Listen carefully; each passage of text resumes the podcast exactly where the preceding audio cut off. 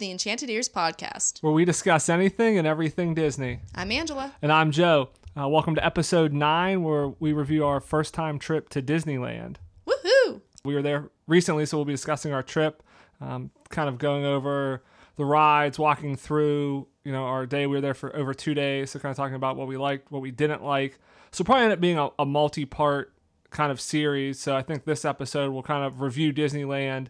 And then next episode, we're going to do compare and contrast with Disneyland versus Walt Disney World. Kind of which one we liked better, things we liked, things we didn't like at each of them. Because we're much more familiar with Walt Disney World. And I think most people tend to go to Walt Disney World. Not as many people go to California. Go to Disneyland. It seems to be more locals there. Right. So we can... But they're pretty hardcore.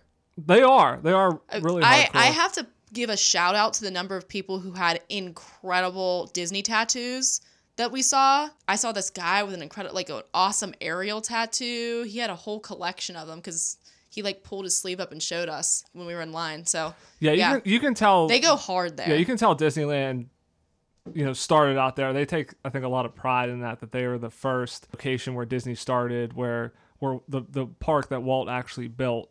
So it's a great park. So we'll be doing more of that kind of comparing and contrasting in the next episode. So again, this one's going to kind of be, you know, our first time experience there. So if you haven't been there or you're thinking about going, you know, kind of covering that kind of stuff. For, you know, Disney news this week, and this is one thing we didn't get to see. We just missed it, but it's Pixar Pier opened June 23rd. Yeah, so like a couple days after we left. A couple weeks ago at this point. But it opened up finally. We got to kind of see it from afar.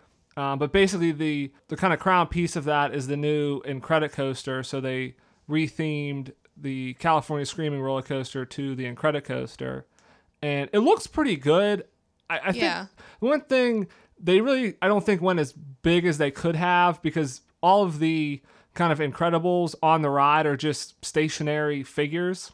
Yeah. Like they didn't use any animatronics. I like what they did with the tunnels though. The tunnels are pretty cool. Right, but they could have used, you know, projections or some sort of animatronics to get a little bit more action. You're kind of, you know, still, it's the same roller coaster, but then you just kind of have Incredibles there. It looks cool if you like the Incredibles. It looks like a fun ride. There's, you know, some good onboard audio with it. You can look up videos on YouTube. I can link to a ride video. That's how we ended up seeing it. We weren't able to ride it like we said, but I do think they could have probably done a little bit better on that. But it seems like they really went over the top with the food. I know you're looking up all the food places, and they have a lot of good stuff. So I'm on our Instagram, which it is Enchanted Ears Podcast, no spaces or dots or anything, just all of it mushed together. And I found this person, shout out to Dole Whip Dollies, but she posts pictures of food from Disneyland, and this food looks incredible. For example, there is an Incredible Sundae, which is hot fudge, strawberries, pineapple, and whipped cream with a cherry on top.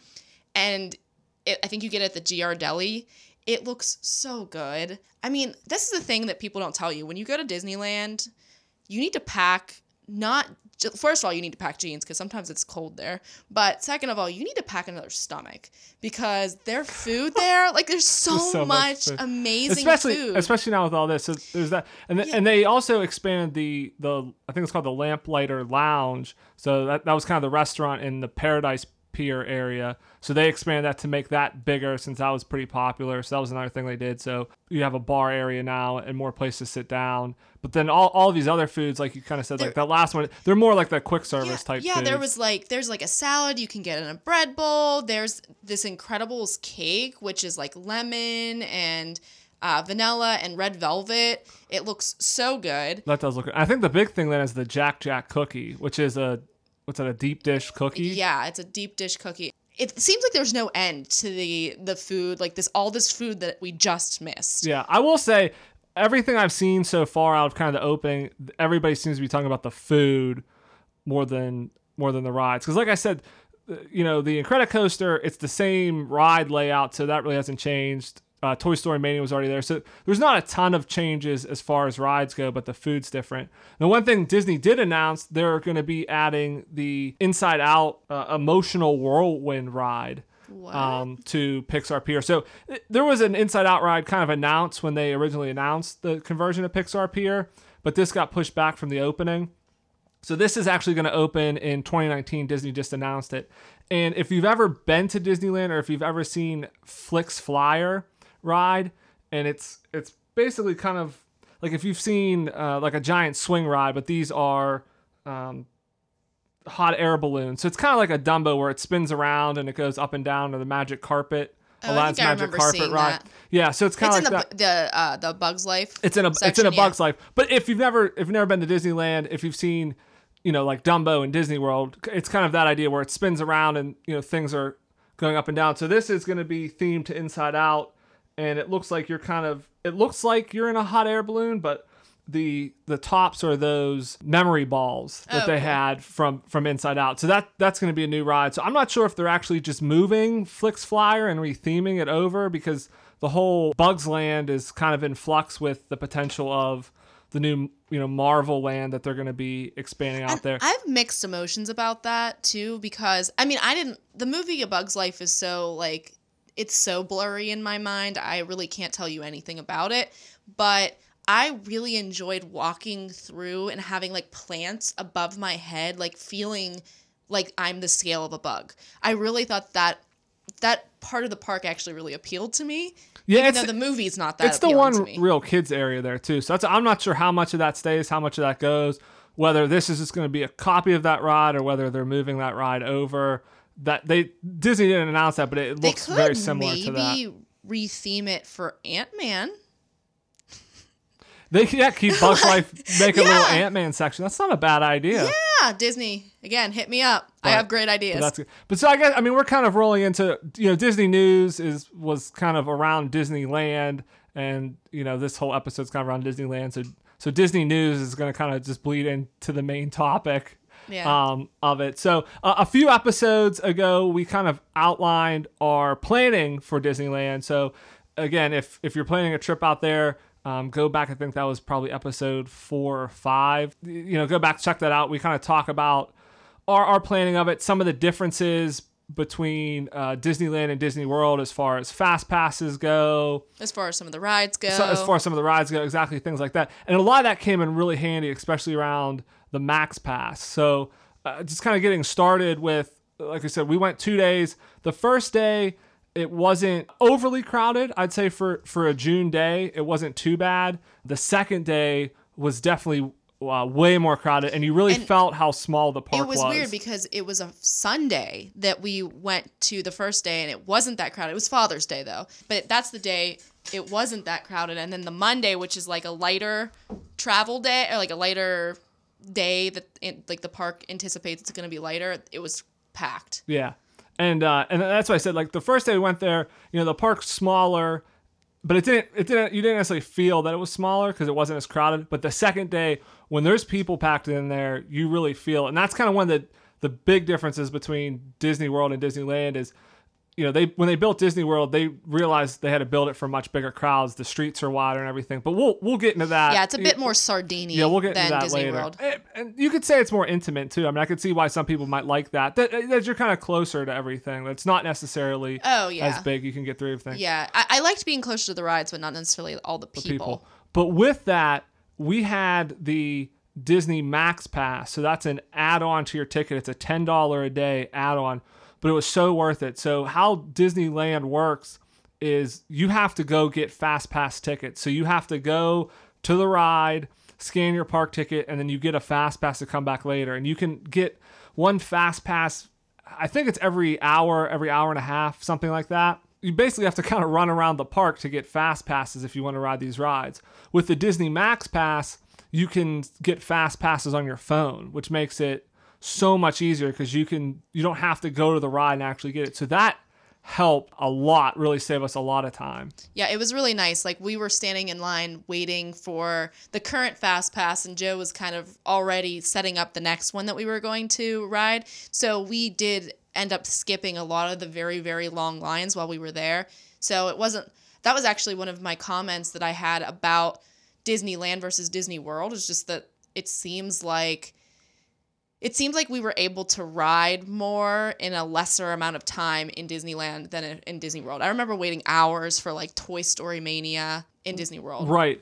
And the other thing, this is a pro tip, is take the single rider line. Yeah, somebody told us that when we were at a hotel. Yeah, take that single rider line whenever you can. In Disney World, there's not as much that have the single rider line, but Disneyland, there's a lot more. So Radiator Springs Racers has it. There's a couple other ones. But so between taking the single rider line and the Max Pass, I don't think we waited longer than probably a half an hour or 40 minutes for any ride, which I think was pretty good, you know, considering the crowds and everything. So I don't know, Angela, we can kind of maybe walk through what we did and, you know, maybe somewhat chronological order if we remember, or do you maybe want to start at one park or another park? Do we want to start at Disneyland maybe first and then move to kind of what we did at Disney's California Adventure? Does that sound good? Start with the main park first? If that's what you want to do. Sure. So... He's nodding his head at me saying that that's what we're supposed to do. So in Disneyland, we'll start there. I know you were looking forward to a lot of the different foods they had there, the churros and the Monte Cristo sandwich and everything. So do you want to kind of cover those first? Yeah, the churros, you can find them at, I think, either park. They were incredible. I had expected that they would be very good.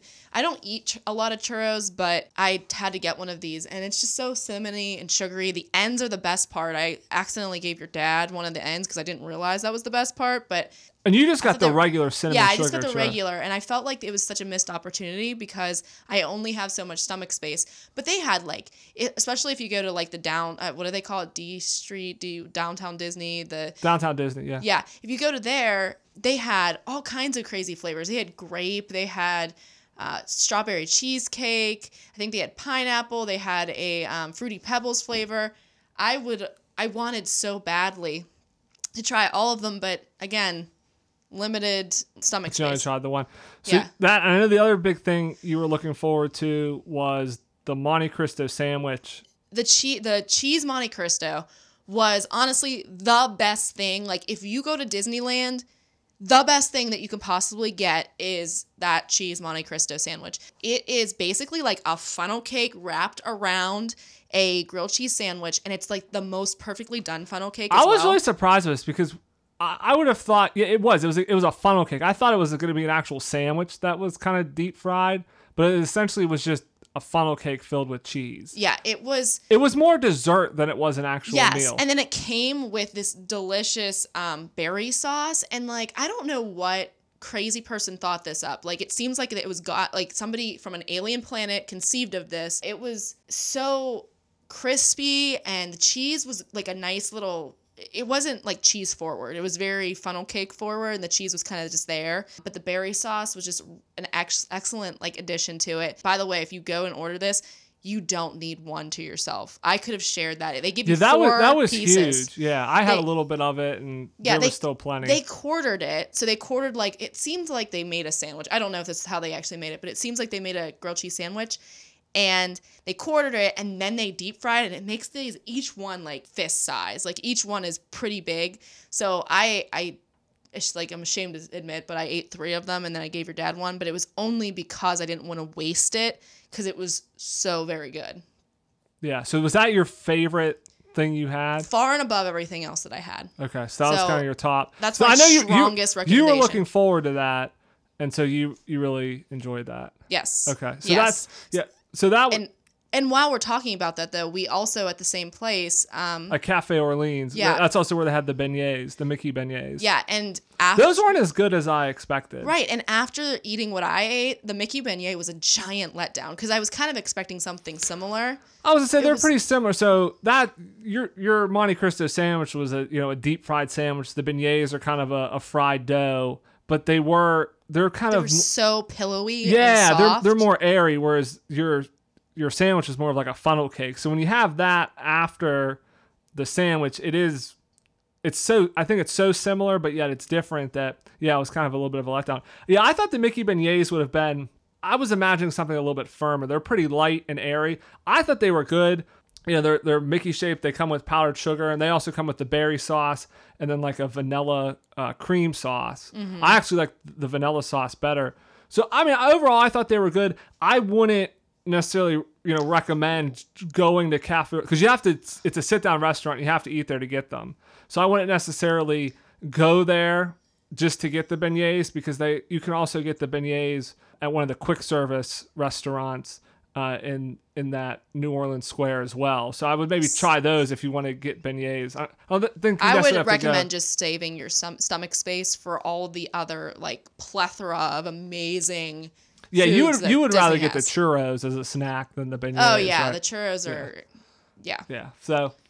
So going in, like we said, I guess we can start in Disneyland as far as the rides go. So some of the rides, if you go to Disneyland, there's a lot of rides that are very similar to Disney World. So Disneyland is kind of laid out like the Magic Kingdom. You go in, there's a main street. It looks pretty much the same. The train's there. You go in, they have a lot of similar rides. So Pirates of the Caribbean is there. The Haunted Mansion is there. They have the Jungle Cruise. They have Space Mountain. So a lot of those rides are shared with Disney World, but that doesn't necessarily mean that they're the exact same ride. So we kind of outlined some of this in our planning episode, but I mean, what's great about the rides is a lot of them are original from when the park opened, like the Jungle Cruise, for instance. So that was one of the rides that was there day one when the park opened. Walt was involved in that ride. I found pretty similar to the ride experience of Walt Disney World. Now, one thing we talked about, celebrities. So we said The Rock was going to be there. That was my prediction. Yeah, sadly it wasn't true. Well, I was going to say you have to wait and see if we saw him until later, but you spoiled it. So spoiler alert. Yeah, so that boop, boop, boop, boop. That wasn't the case, but it was still a great ride. I like the one that kind of had some differences was the Pirates of the Caribbean ride. Now, they had just reopened it from a refurbishment, so they made a few changes to it. But what I really liked about Pirates is how it went through the restaurant to start. So it kind of went through. And the changes they made took it more back to the original version. So it stripped out some of the newer Pirates of the Caribbean movie tie-in, which I really liked. It was more of just Jack Sparrow was still in it, but they took out all the other stuff of like Blackbeard and Barbossa and everything. Yeah, I'd never seen the other one, but my guess is just being a fan of the movies, I would probably have preferred it before they updated it because I liked Blackbeard and I would have liked to have seen more references to the movie. I'm not as... So like the Walt Disney World version that has the movie references. Yes. Yeah, see, I liked that it took out that it was kind of just the original ride with just the Pirates of the Caribbean. So you still had Jack Sparrow in it, a little bit, but it wasn't three times. Yeah, I think. But it wasn't. It was similar to Walt Disney World. The amount of times he appeared, and he appeared in like the same places, like sneaking around. He pops out of a barrel, and at the end, he's in like a treasure room, but it's a much smaller treasure room than the one that's in Walt Disney World. Yeah, the ride overall was good. The one thing that I saw that you didn't actually see, you mentioned it to me after the ride, was the one guy. There's apparently a pirate. There's a pirate that changes from living or dead to living, I think. Yeah, this is one of the scenes they added. So as you come up, he's a skeleton, and then when you get to the other side of him, he's actually a live person. Right, and Joe got off the ride and said to me, "Hey, did you happen to see this?" And I said, "Oh yeah, it was the one animatronic guy. I think he was by the octopus, but he was like in a cage or something above the octopus." Yes. Yeah, and I happened to notice. I'm like, "Did that guy just change?" Yeah, I kind of thought I went crazy. Yeah, I must have turned away too quick and just missed it. But yeah, so that's some of the newer stuff that they've added. But overall, I mean, it's a great ride. I really liked it. It's definitely a must do if you go to Disneyland. I would say all those kind of original rides, Jungle Cruise, Pirates of the Caribbean, Haunted Mansion, they're all great rides to do, if you go to Disneyland. The one original ride though that we went on that I thought was disappointing was the Storybook Canal. Yeah, see, I love that. I did not like that because I thought we went on it at night and we almost missed it completely, but I wanted to ride it, so we went and we waited in line for it at night, and there were blue lights on the dioramas and you couldn't see them very well. So my suggestion would be, if you're going to ride the ride at all, ride it during the day so that you can actually see the dioramas in more detail, because you can't make them out very well at night. I would think they'd put better lighting on them, but I understand that changes the experience for people who go there often, and you can see the blue light and sort of nighttime in those little cities. But as a person who's never seen them before, I wished that the lighting would have been better. Yeah, so stepping just back a second. The premise of the ride is it's a boat ride, and you're going through kind of storybook land. So as you said, there's dioramas of Frozen and Aladdin and different things. And the boat captain, I guess, for lack of a better term, is kind of telling you the stories as you ride through them. So they're kind of giving you a real quick summary of the story as you ride through it, and you're kind of in this land. Well, it definitely is. I mean, it shows its age, like you said. I think that's probably your thing compared. But I like that, though. What I really liked about it is because as I was riding it, I found myself thinking, imagining, you know, if this is 1955 and I'm riding this and I'm on this boat ride that has these miniature built cities, essentially, because they're pretty intricate, you know, dioramas. I mean, they're not just, you know, some like thrown together junky thing. Yeah, they're nice little buildings of cities, but there are no, it doesn't seem like there are many people in them. No, there's no people in them. They're kind of telling the stories. But I could just imagine, you know, somebody in the 50s or 60s riding this, and this would be kind of, you know, the revolutionary thing. I mean, now it's like a really amazing dollhouse. Yeah, but now we see, you know, these screens or projection mapping or virtual reality, and, you know, we think it's incredible, but in 50 years, that will probably look like dioramas to people, and people around and be like, this is terrible, but it's nostalgic. So I can see why people like it, and I could see why, you know, when it first came out, it probably really wowed people. So I really enjoyed it. I mean, I agree with you. It's not like it's some crazy ride. It's not like, you know, you're riding Big Thunder Mountain Railroad or something. You know, there's no animatronics or anything on it. But it's a really great ride, and you really feel the history of the park. And I think it really, you know, encompasses what Walt wanted. And I think that's why they still have it there, because it's kind of one of his original rides, and it's kind of, you know, Disneyland is all about these stories and kind of all about pushing the envelope, which, like I said, when that came out, that was something, you know, probably pretty incredible. And now it's kind of just, you know, a reminder of the past, which I think is good, because a lot of times you see stuff where they will tear that stuff down for something new, but, you know, they kept it. I think that another thing that kind of bugged me about it is we waited in line for that, probably one of the longest lines that we waited. I was going to say, yeah, that was one of the longest lines we waited. No, but they're not going to give you a fast pass for that ride. It's so old. And so we waited for that one, probably one of the longest waits, like probably 30, 40 minutes. So it was sort of like I waited 30 to 40 minutes to look at some really fancy dollhouses. I mean, again, nice, but they were hard to see. Yeah, so at night, I think I would agree with you. I think being at night hurt the experience a little bit, because you're right, it was hard to see some of the stuff. Probably if you went during the day, you would like it better. Right. But again, I liked it overall, and I kind of liked the night experience. It gave it a little bit of you know, different ambiance around it. So that was at night. So we're kind of completely out of order of how we rode this stuff, but that's okay. I'm not even sure I remember what order I rode everything in, anyways. Yeah, and so, well, another thing I wanted to mention, since we are talking about kind of, not that this is an original to the park, but it's a pretty popular ride for the parks, is Space Mountain. I wanted to talk about that. And what were your thoughts on Space Mountain? Space Mountain, a lot of people, there's some debate on this of which version people like better. Do they like the Disneyland version or the Disney World version? The Disneyland version is side by side, so you get to ride next to somebody. I like that. What I really liked is the onboard music. So, and this is kind of an overall thing for Disneyland. What I was most impressed with in all of Disneyland is it felt, like you said, the guests there seem really into Disney. They're the hardcore fans. Yes. There's people, there's a lot of annual pass holders, a lot of locals go there. They really know they're Disney. They really love it.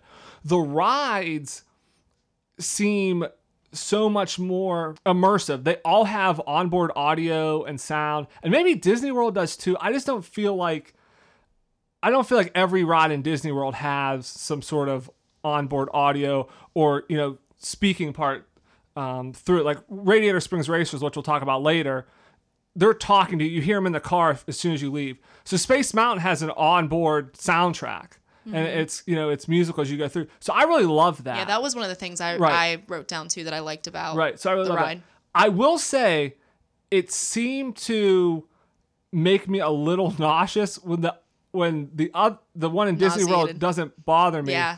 This one did, and I think it was because it seemed to go a little bit faster. I want to say there was more... There were more stars in it. So I think the one nice thing about in Disney World is it's so dark.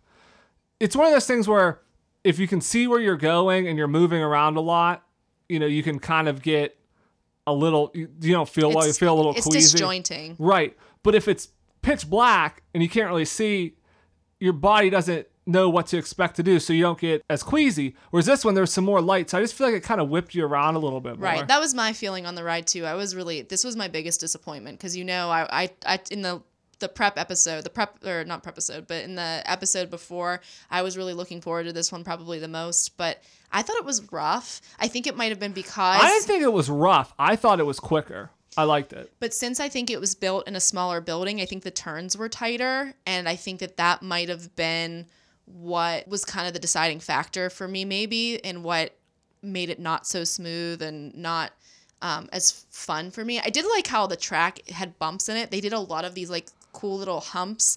I enjoyed those, but again, I left that ride and I was kind of like, I can't ride. I could get off of the one at Walt Disney World and ride it again and again and again. This one, I had no desire to ride it a second time. I will have to disagree with you. I don't think it was necessarily rough. I definitely think it was smooth. Well, yeah, I could see what you're saying. But it's maybe there was some quick turns too, or something like that. There were tight turns that kind of left your stomach behind. But I would say, overall, I wasn't like that sick off of it. I just felt like, I don't maybe want to jump right back on this. Right. But yeah. I definitely liked it. I definitely was good. Yeah, it wasn't.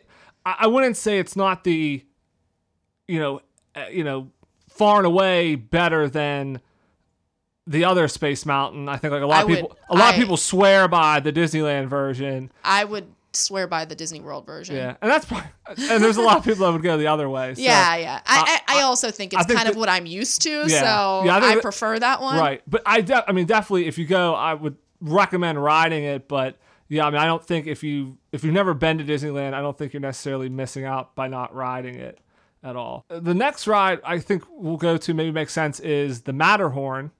Oh, yeah. Welcome, bobsled riders, on your ride down Matterhorn Mountain. I heard that like 15 times in the queue as you're waiting for it. That's how I do my terrible impersonation there. I was going to cue you for that one. I was going to say, please do your impersonation for us. Alvita Zane. So as we waited, we were waiting in line for a while, and Joe just kept doing it, and it just made the ride, the wait, seem so much shorter. Because they played it every 5 minutes. But that ride, I didn't know what to expect from that one, but it was great, and it was, and there's that Yeti inside of it. That Yeti, I had no idea there was a Yeti in there, and it just jumps out. I screamed. The first time out of fear. It was true fear. And then whenever he got up from the ride, the seat was wet, mysteriously. That's because you go through water. That's the story, and I'm sticking to it. But then the Yeti pops up a second time. Well, actually, the first time he went through, I was in the front of the car, so it wasn't weighted wet so much. Yeah, but it's so...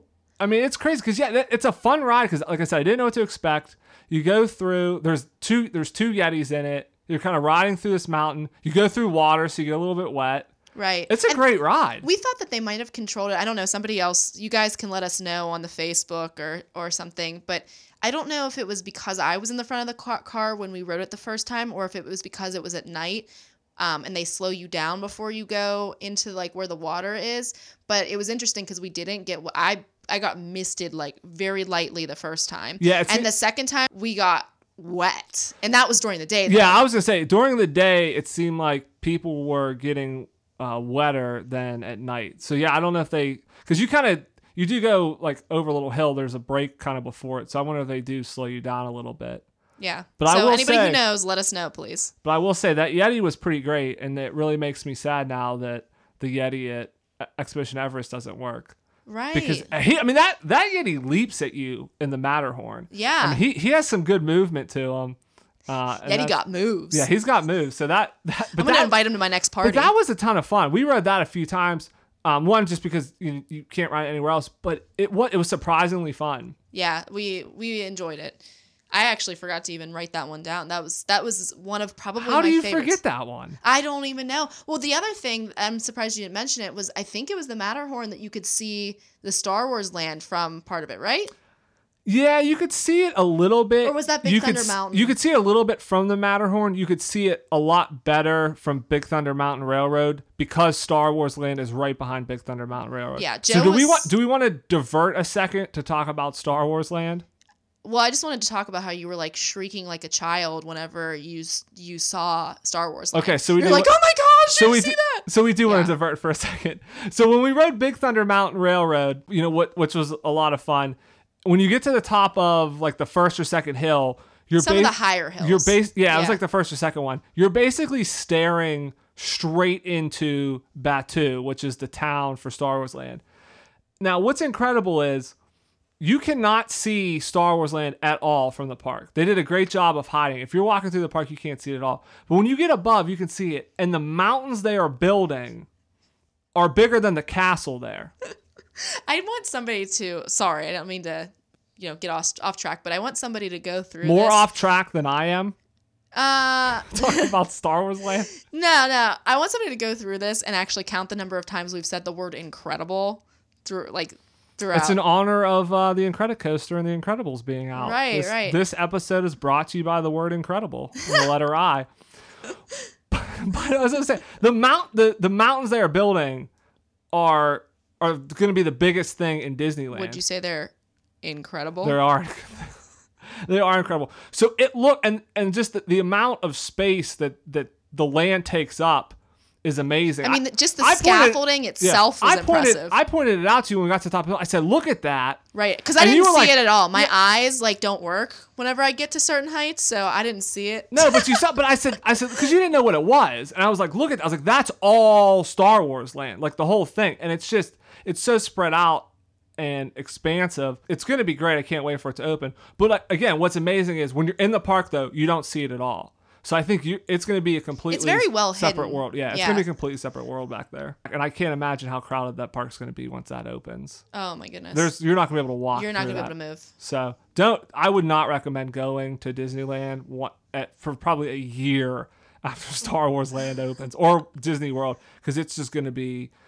The parks are going to be full capacity by 9:00 in the morning.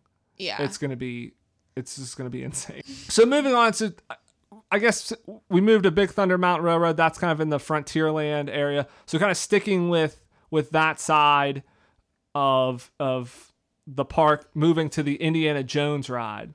So this is one of the things I was looking forward to riding, and I really enjoyed it. So you're in a four-wheel vehicle, and you're basically riding through kind of the greatest hits of Indiana Jones. It's the Temple of the Forbidden Eye. So the whole backstory is they found this temple, and there's an eye in there that can, grant you riches or... And you're not supposed to look at it? Yeah, right. But you're not supposed to look at it. And they have all of the, stone statues. They're blindfolded, so you can't see their eyes. Correct. And then the story is if you look at it, and then a curse is unleashed and, something's coming after you. Yeah, and then you get into the ride and immediately you're face-to-face with... Yeah, and you look at the eye and then everything goes awry. Right, and then you go through and you're kind of riding through this and there's fire and the bridge is falling and you're kind of shaking. And then Indiana Jones comes in.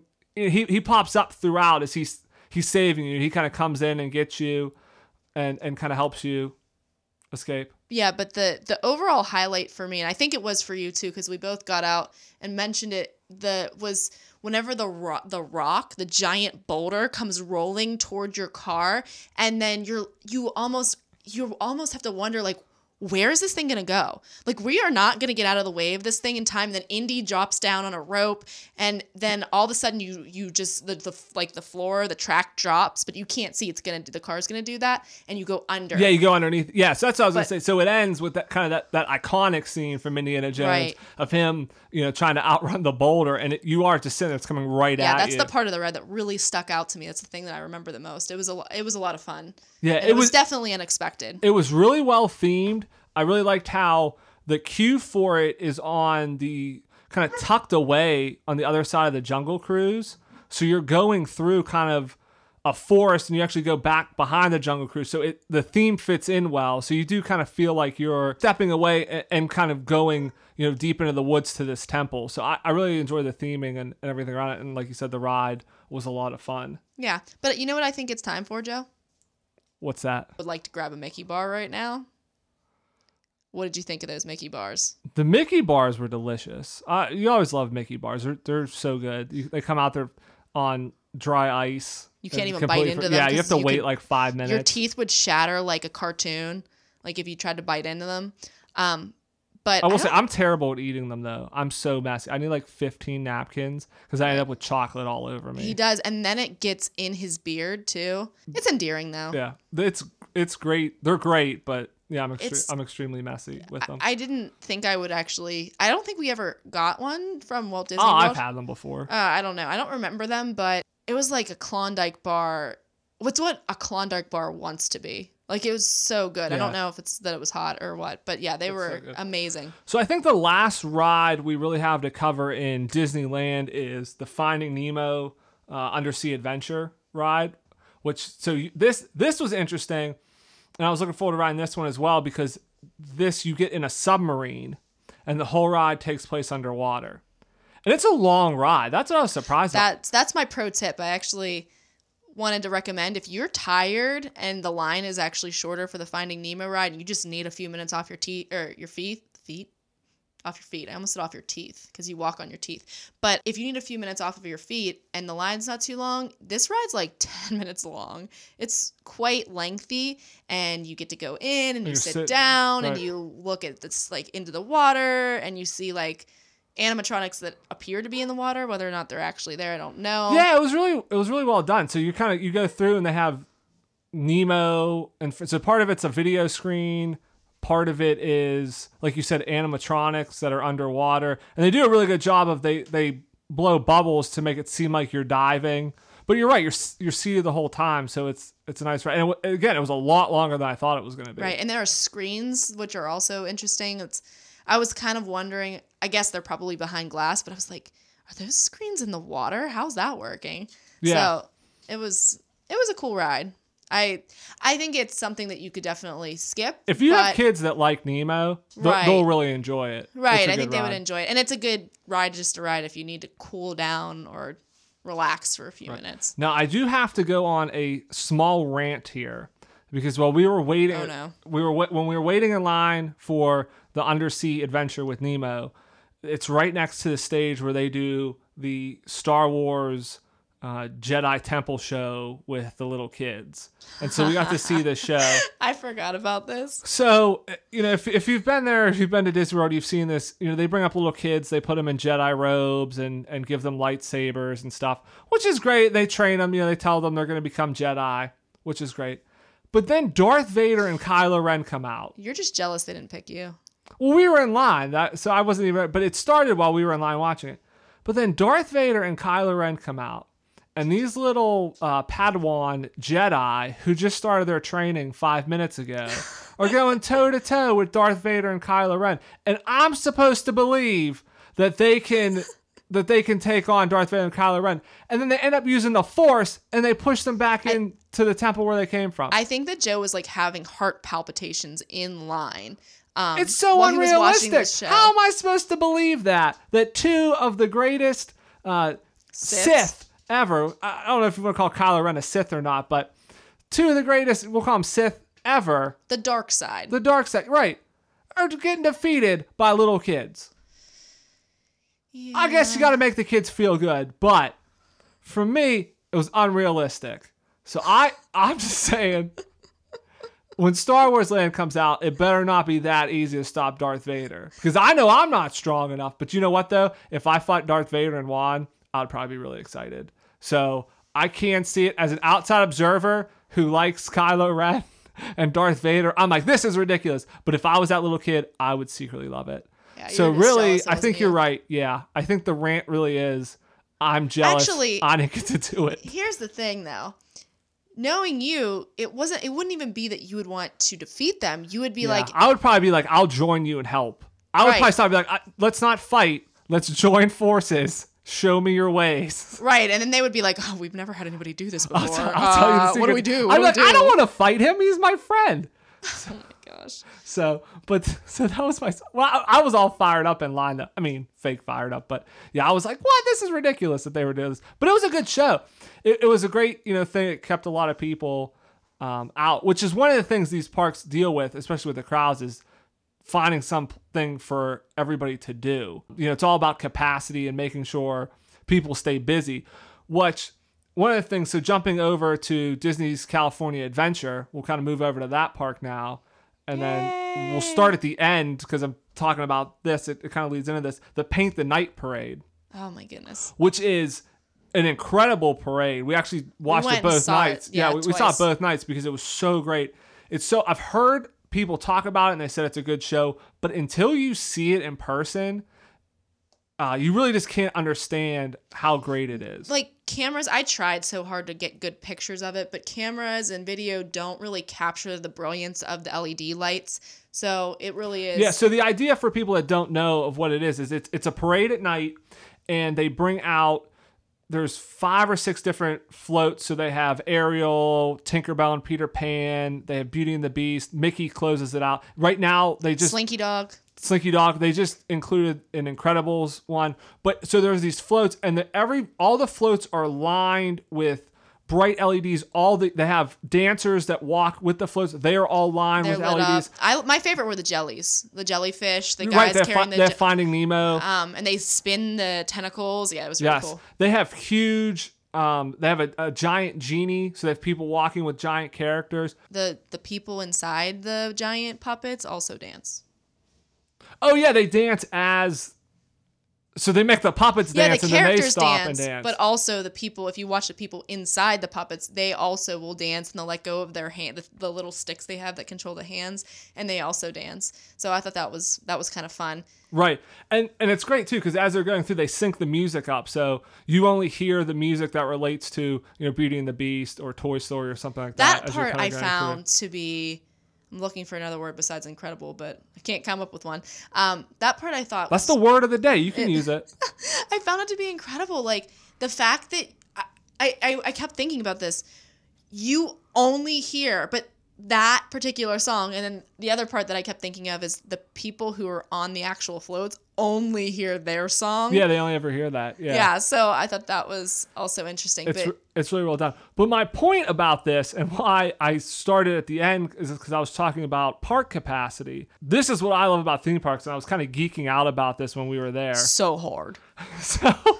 I was geeking out. And you know, like the inner workings of your mind are just... unreal to me. Like the fact that these things just run through your brain. Like there's so many pretty shiny things and food and things to look at, and you're thinking about park capacity. This is one thing. When I haven't been to Disney in a while, I go, you know, yeah, I like going to Disney parks, but you know, I don't need to go that often. But then when I go there, like the magic takes over, and then I just get so swept up and in awe of, like I said, the inner workings of this, I love going through the rides and looking at the show building. So I'm actually so when we ride Pirates of the Caribbean, you know, a lot of people are looking at the sets. This is probably why I missed that guy, because I'm looking in the air to see, man, how big of a building this is. Like, this is just a giant warehouse that they built and then completely turned it in to look like a Caribbean island with pirate ships in it. When we were on the Haunted Mansion ride, you were pointing at the ceilings and telling me, just look how tall these ceilings are. And I'm like, why are looking at the ceilings, weirdo? My dream would be to go through basically every Disney ride with the lights on, to walk through it and just to have somebody tell me how they did it. Don't they do that with Space Mountain every now and then? Like they let people ride it with the lights on. People have ridden it when it breaks, but I mean like going through I don't want to ride it when it breaks. Like the Haunted Mansion or like Pirates of the Caribbean, going through with the lights on to see everything, because that's what fascinates me. So I'm always looking at all this other stuff. So I was really geeking out because basically, again, theme park design, and this is kind of going into probably too much detail, so you can fast forward a couple minutes. Welcome to Fun with Flags with Amy and Sheldon. Mainly Sheldon. So you can fast forward a couple minutes if you want to miss this. But, you know, theme parks are all about, you have thousands of people in there, and you have to have something for them to do, because if you only have 5 rides, it's going to be 10-hour waits and everything, so you have to split it up. So what got me thinking about this when we were there is, in the app, we looked up, and the Paint the Night parade was supposed to start at 8:50 at night. Yep. So we went over to Disney California Adventure. We got there a little before to get our spot, and we're waiting. And we're waiting. And they announce at 8:55. And we're waiting. They announce at 8:55. And we're waiting. Paint the Night will be starting soon. And so I'm thinking, okay, maybe it's going to start at 9. No, it doesn't start until probably 9:10. It's probably 9:10. So it was like 20 minutes, like a full 20 minutes late. And the first night, I was like, why are they starting so late? But then the parade's probably only about 20 minutes. It made sense afterwards why they started late, because probably around 9:20, 9:25, before it even ended, people turn around and start running out of the park, because at 9:30 in Disneyland, their fireworks show starts and their castle show.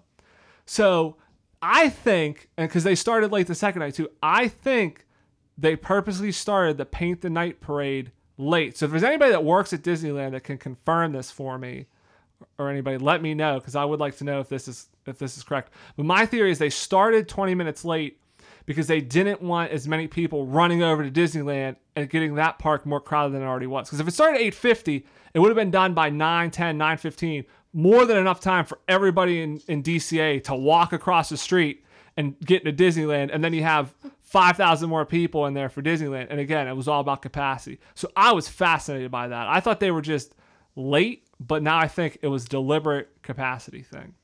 Are you done? Yeah, so now you can rejoin us for our regularly scheduled podcast. Yes, thank you. And thank you very much, Dr. Sheldon Cooper. I appreciate that. Thank you. So what ride? We started in Cars Land when we went to DCA. So do you want to start there? Yes. You want to start? This is what I was really looking forward to talking about, is just I liked DCA a lot. So the Cars ride was probably... Radiator Springs Racers. Yeah, it was one of my favorite. I thought it was a blast. We unfortunately only got to ride it one time because we went to ride it again. We went to ride it again, and the line was, I think, 45 to like 60 minutes just for the single rider line. Right. And we said, oh, we'll come back later and we'll ride it. Well, then we got fast passes and came back later after we watched the Paint the Night parade. The second night, and the ride broke. So yeah, so we couldn't get on. I thought it was a lot of fun. I enjoyed the beginning of the ride. I enjoyed the cars. The cars are all very different. You're riding in separate cars. You're riding in the cars. Yeah, you're riding in the cars from cars. Like character. You're riding in a character. And they talk to you and they give you directives like throughout the ride. And at first it's just sort of a joyride. Like you're cruising through Radiator Springs and you get to see all the nice like rock work, and Joe was looking at that because he does like they did the construction and rock stuff. Rock work is fascinating. Again, I ride the rides and I look at all the building and stuff that goes in it, as opposed to necessarily the ride all the time. But the ride was fun. What I was most shocked about, and I shouldn't have been, was the fact that you raced in this ride. Yeah, I'm kind of ashamed to say I was surprised. No, by that. I was surprised about it too, because it starts as one thing, it kind of turns into another, because it's just a joyride. You're not going very fast. Yeah, it's just one joyride car. Yeah, through like a certain area. You're the only car that you can really see. There's no second track, and then all of a sudden, another car pulls up next to you, and you race through part of Radiator Springs. Yeah, and again, so you're going through, like you said, you see the different Cars characters, so Lightning McQueen, Mater. You see them as they talk, and then and I knew something was up because the car in front of us went to the left and then we went to the right. And I was like, oh, I wonder why we're splitting here. And then you kind of go in and they're prepping you for the race. So it's like you're going through a car wash essentially. So they shoot air at you and things, make it look like you're they fix your tires. Yeah. I forgot about that. Yeah, they do a lot of fun stuff. And then you come out and then you're getting ready to race and then you have a car next to you. And then you go and you're going 50 miles an hour. Right. Or something, like, something like that. You zig and you zag through like the landscape, and your car pulls ahead and the other person's car pulls ahead. And the other thing that I thought was really interesting is it's Disney. I thought we were going to have a photo finish. Like I thought that my car and the other car were going to be, because you weren't on the same car as me. And I thought for sure that it was going to end at the same, but my car pulled ahead at the end and my team won. Yeah. So, I was going to say, I think my car lost. It was pretty close though. It was pretty neck and neck to the end. But I think we lost. But you definitely have one winner. But I was shocked when we started racing, even though the ride is called Radiator Springs Racers. Yeah, exactly. So. And one final note. Are you finished? Because my final note about this ride is, if you're like me and you don't particularly like the Cars franchise, sorry if you do, don't skip out on this. And don't skip out on the whole Cars Land. It was one of the best things in Disney. And I mean, everything there was so well done. It was fun to be there. They had tons of opportunities to meet the characters, and it was well themed, and the parks were like the little stores were wonderful, and the food was wonderful. Yeah, how was that mac and cheese cone? Oh, the mac and cheese cone. So they have the these cozy, giant cones. Cozy Cone Hotel. Right, and that's where I got one, my churro from too. But each cone something different, and I got my mac and cheese cone, and I waited in line for that for probably a half an hour, but it was worth it. It was so creamy and cheesy, and the bacon added like the perfect saltiness to the mac and cheese. It was excellent. The bread cone was a cool addition, although I will say that like if I had it again, I would definitely order this again, but if I had it again, I would probably make more use of the spoon and probably throw some of the bread cone away just because it's bread and pasta is basically bread. So it's like bread and bread. You don't really need all that. So, but it was, yeah, it was really, really good. And so this, and one kind of error correction from our previous episode, this one of the things I was looking forward to was seeing the Cars Land, and I mentioned last episode was because it was kind of the original theme land. You know, it came out before Harry Potter and all that stuff, but that's actually not true. The Cars Land and Radiator Springs Racers and everything is actually more recent. It came out in 2012. It was part of the kind of refresh of Disney California Adventure. So I got that wrong. So it is a little bit newer than I thought it was, but I can see why it gets, you know, a lot of great reviews because, like you said, it is really well themed. I've never seen the Cars movie, so a lot of it didn't necessarily make sense to me. I didn't always know all of the characters. I didn't really see any of the. We went to see, my friends and I went to see this in theaters, and Cars just happens to be the only movie I've actually fallen asleep during in a movie theater. So, yeah. So, sorry, but it was still. I mean, it was still really. You know, it was still really well done, even though I didn't necessarily know the characters. The meet and greets were cool, so they bring the Cars characters out. They talk and move and everything. So we got to see Lightning McQueen and everything. Yeah, Lightning McQueen was better than Mater. Mater didn't move very much. Yeah, he didn't move as much. Yeah, Lightning McQueen, I don't know if it's because they use, I don't know if they use that same car during the parade, but yeah, his eyes move. Right. And he talks a lot more. Lights up more, and he interacts with you more. Mater didn't really move much.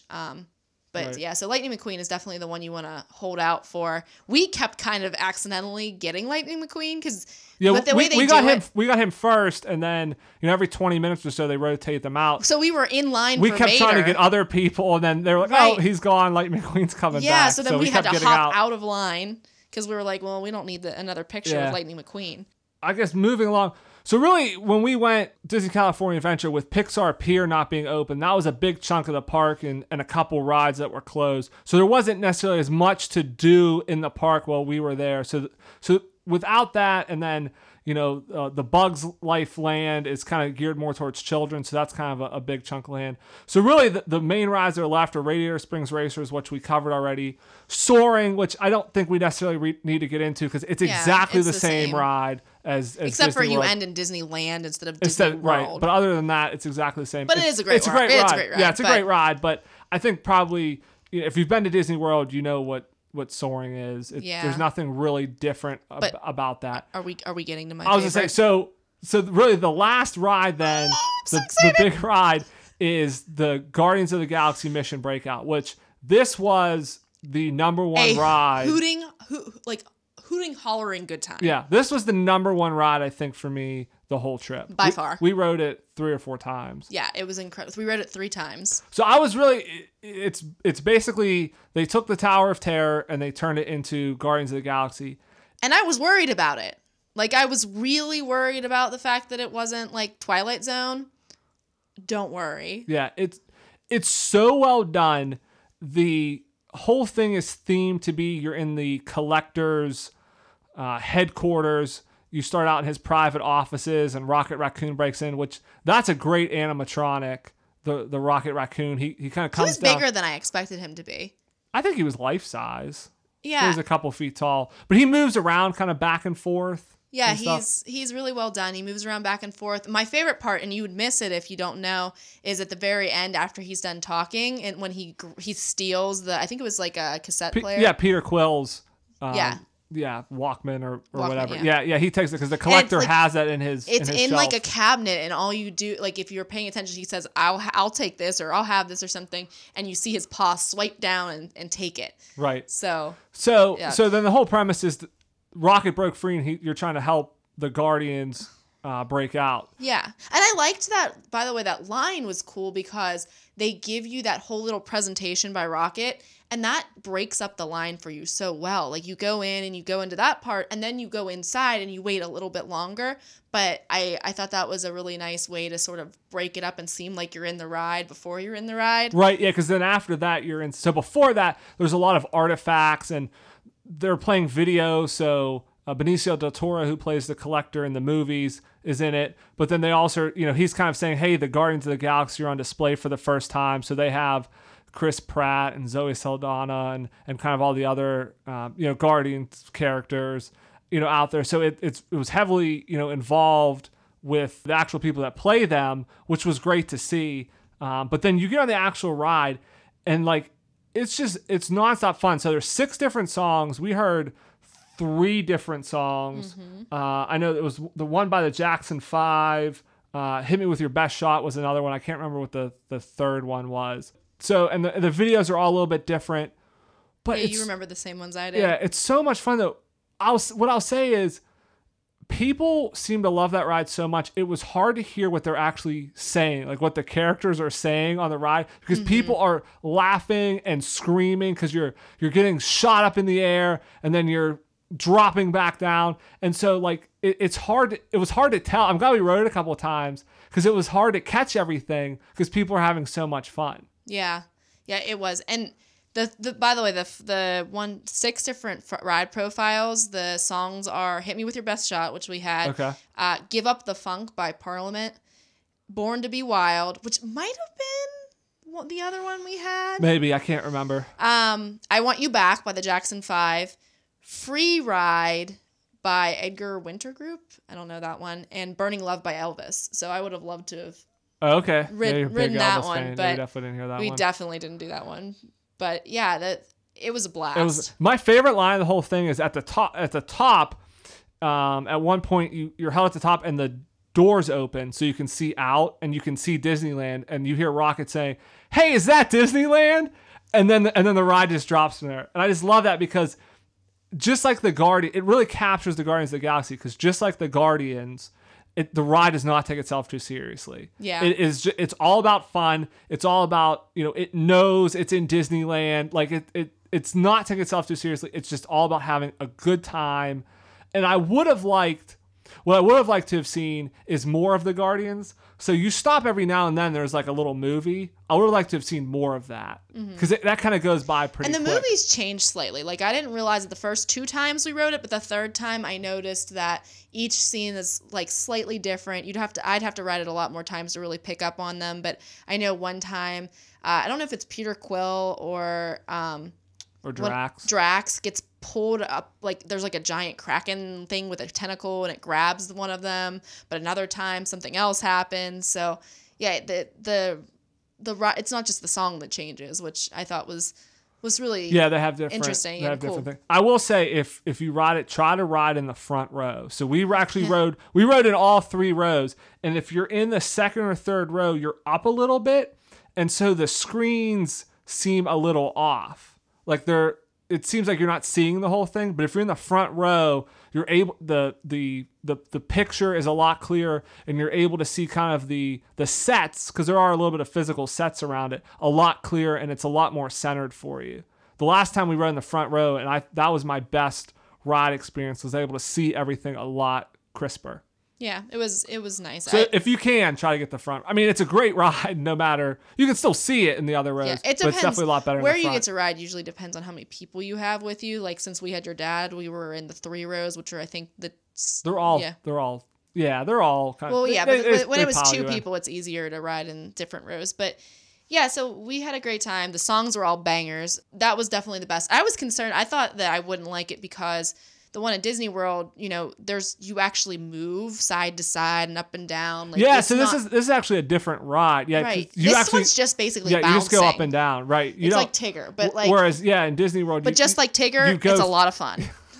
Yeah, because in Disney World, you go up and you kind of ride through part of it before you get to the tower part. But I will say now, I'm more excited than ever for the Guardians of the Galaxy roller coaster in Epcot now. It's going to be incredible. Because... If they did that good with just re-theming a ride, they are building a ride completely fresh. It's a roller coaster. There's rumors that it's going to spin. The building they're building, it was like one of the largest concrete pours they've ever done at Disney. It took like 16 hours to pour the foundation. I bet you were real interested in that, weren't you? It was an interesting video. I think a lot of people would like to see it. They did a time lapse of it. But the building... That's how Joe falls to sleep every night. He just like watches that video. So it really helps calm him. So the foundations for it are, you know, it was one of the largest concrete pours, and the building they're building is huge. So I think it's, and they're really tying it in. James Gunn has already said he can't wait for people to see it. So it's an indoor coaster. Yeah, again. It's indoor. And he already said he can't wait for people to see it, and it doesn't come out for another like 2 years. So I can only imagine how incredible it's going to be. After seeing what they did here, I think it's going to be so great. And it makes me, I'm glad we're getting that in Epcot, because seeing this ride at Disneyland and, you know, how great it was to see all the Marvel superheroes, and we saw Loki. Oh, we have to talk about this. We saw Groot walking around.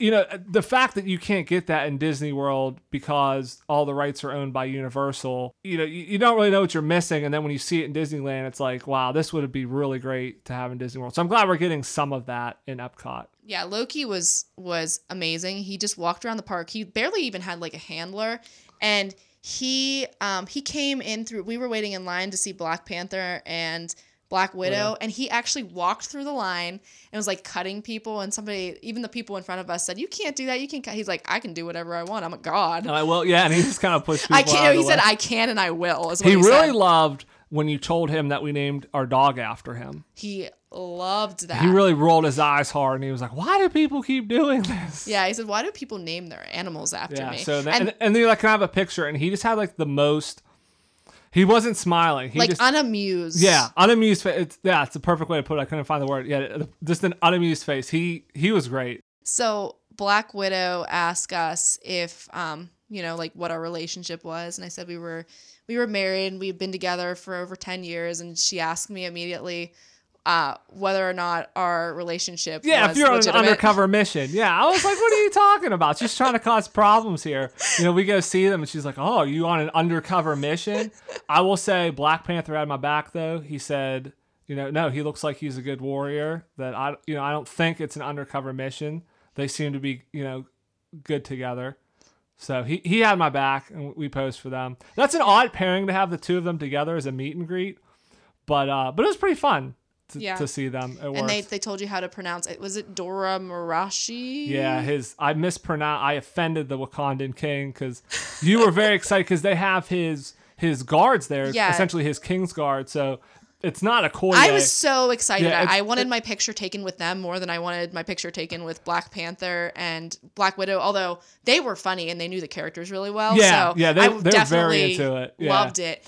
But you really want to see him. So I was telling him, because he was saying, oh, you look like a good warrior. And I said, you know, I said, she is too. I said, she really likes your Kingsguard out there. And I completely mispronounced what it is. I mean, I was close. But he was like, what did you say? And they started laughing. And, you know, they were kind of making fun of me. And they told us how to pronounce it. But yeah, they told me how to pronounce it. They helped me out. And he said he wasn't going to tell anybody. And they told us that we would belong very well with the Avengers because I posed and they looked at me and they're like, oh, you're... Yeah, they're we're pretty fierce. They're signing us up. They're going to need all the help they can get. Right. Avengers so we'll be in, hopefully, the next Avengers movie. Yes. Yeah, you'll see us. We'll have to come up with some superheroes. You'll probably block me out like you have in the one movie experience that Dark Knight Rises, we were extras on. Yeah, we were extras in the stadium, and Joe's standing right next to me, and in the movie you can actually see him, but where's Angela? Oh, wait, that's right. She's not there. She's in the extras, like if you see the extras of the film, but I'm still a little incensed about this. I can't tell at all. Years later. Really? I did not pick up on that. Yeah. So yeah, but I think we're gonna be the next Avengers.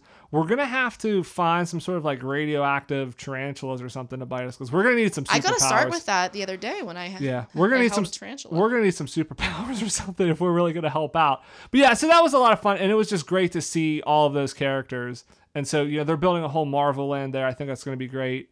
And I really miss though that you don't have those characters at Disneyland. Yeah, but at least we're getting an excellent experience. At least we're getting a Guardians right. Groot was great. It wasn't baby Groot, it was full size Groot.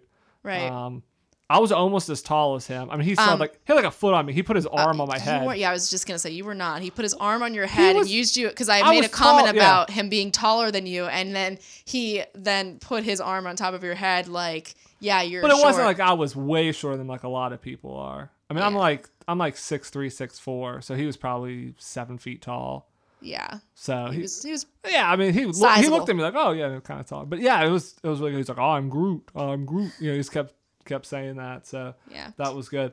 I think that kind of wraps up. We've kind of gone on for about an hour. We just need a little dessert to just kind of wrap it up. Okay, go ahead. I didn't talk about the Dole Whip.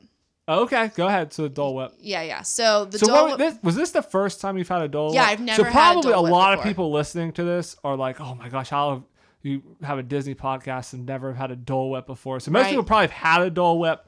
This was your first Dole Whip. Well, right, because I used to go to the parks exclusively for the rides. I will say, and it's hard to find. I mean, there's only like one place that sells Dole Whips. And the line was long. Park. Yeah, so, what I'm saying is it's easy to pass. Like yeah. There's so many other things going on. It's easy to walk by. Right. I'm so busy looking at the rides and the birds. But you had the Dole Whip float. Yes, I did. So the Dole Whip was good. I don't think you liked the float part of it. Right. Though. So the actual like juice, I wanted the best of both worlds. I wanted to try both of them. And what I found to be the case with the juice is the juice was in like a, you know, like one of those lemonade container dispenser things. And it wasn't really cold. So it sort of melted the ice cream a bit, and it was just pineapple juice. So it wasn't really anything special. So if anything, it kind of took away from the Dole Whip. I'm not huge on pineapple. So the juice, I think, was a little much. Yeah, it was too much. So I think that if you're going to get the Dole Whip, and I think it's definitely a good, it was very tasty. I enjoyed it a lot. I probably like the Mickey bar better, but that's just my personal preference. I love pineapple, but I would definitely not get the float though. It's like $1 more, not really worth it. Yeah, just stick with the original. Yeah, but the Dole Whip itself is very, very good. All right, so wrapping up this episode. So again, next week we'll be kind of covering more of, you know, what did we like more at Disneyland than Disney World? What park would we rather go to? Kind of more of those things. So this was kind of just more of the overall. So wrapping this up, final thoughts on your first time trip to Disneyland. Maybe, you know, a tip for somebody that's going their first time or what you thought. The single rider line is a great tip. You know, some of these like canal boat rides are great whenever you're tired. And definitely check out the food. Check out that mac and cheese cone. You have to do, if you like funnel cakes at all, you have to do the cheese Monte Cristo sandwich. Like, that is my biggest tip. It is like life-changing. Like, there is two segments of my life. There is the life before I had the Monte Cristo sandwich and the life after. And the life that I've had after is significantly better. Dramatic much? No, never me. So I would say my tip really for a first timer is when you go, really kind of like Andrew said, I mean ride the rides, but just enjoy it. I mean, it really is a great experience. I didn't really expect a lot when we went, but once you're there really is something magical about being at the original park that kind of started it all. Right. And so while it is very similar to the Magic Kingdom and Disney World, so if you've been to Disney World a lot, you know, a lot of it is going to be similar, but there is something special about it of seeing, you know, kind of it's almost like the prototype for Disney World. I mean, it's the first one that all the other parks have then kind of copied. I mean, Shanghai is built with, you know, that kind of, you know, center wheel spoke, you know, everything kind of goes out from the center, all the lands, same as Disney World. So all the other parks, Disneyland and Paris, are kind of built like that, but just really enjoy being there, you know, ride some of those original rides that have, you know, that history to kind of see that. And as Angela said, definitely, you know, single rider line, you know, get your Max Pass so you can get fast passes quicker. Yeah. And the other thing that I did forget, we were planning originally on only doing one day. And then we just kind of, we were around California. We're like, you know what? We should do a second day. Let's go to Disney Park a second day. That was a great decision. So my tip would be, don't think, okay, it's a smaller park, you only need one day to see it.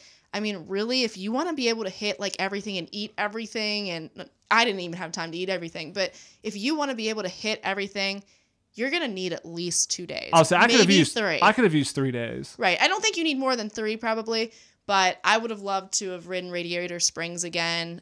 I would have loved to have ridden the Guardians of the Galaxy ride at least 7 or 8 more times.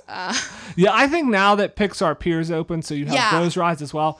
I think you need at least 2 days. 3, I would say, is probably, if you're going to go, optimal. Yeah, go for 3 days. It's 2 parks. That kind of gives you a day at each park. And then a third day to kind of go back and cover what you missed. You know, you don't want to be rushed. Like I said, you want to just really enjoy it. And if you haven't gone and you're thinking about going, it's definitely worth a trip out there. Yeah, I agree with that. Just for the experience. It is a little bit different because it's not like in Disney World where only Disney surrounds the Disney parks. I mean, you're kind of in the middle of Anaheim. So there's a lot of nice restaurants and shops just outside of the park. So if you don't want to eat at Disney because, you know, maybe it's a little too expensive, or, you know, at some night, if you don't want to eat at Disney, something might be wrong with you. So, or you know, or if it's at night, you know, you want to go out and maybe you're not at the park one day or something like that. There's a lot of other stuff to do real close by. I mean, you can walk to a lot of things. So I think it's, you know, it's definitely worth the trip out there. I would say at least once to go out there. If you've gone to Disney World a lot, it's at least worth going out to Disneyland once. Yeah. So, but I think that pretty much, you know, wraps up the episode this week. I know we kind of, this is one of our longer episodes. We had a lot to cover this week. And again, we'll be kind of wrapping up, talking about our trip a little bit again next week as well. But until then, thanks for listening and have a magical day.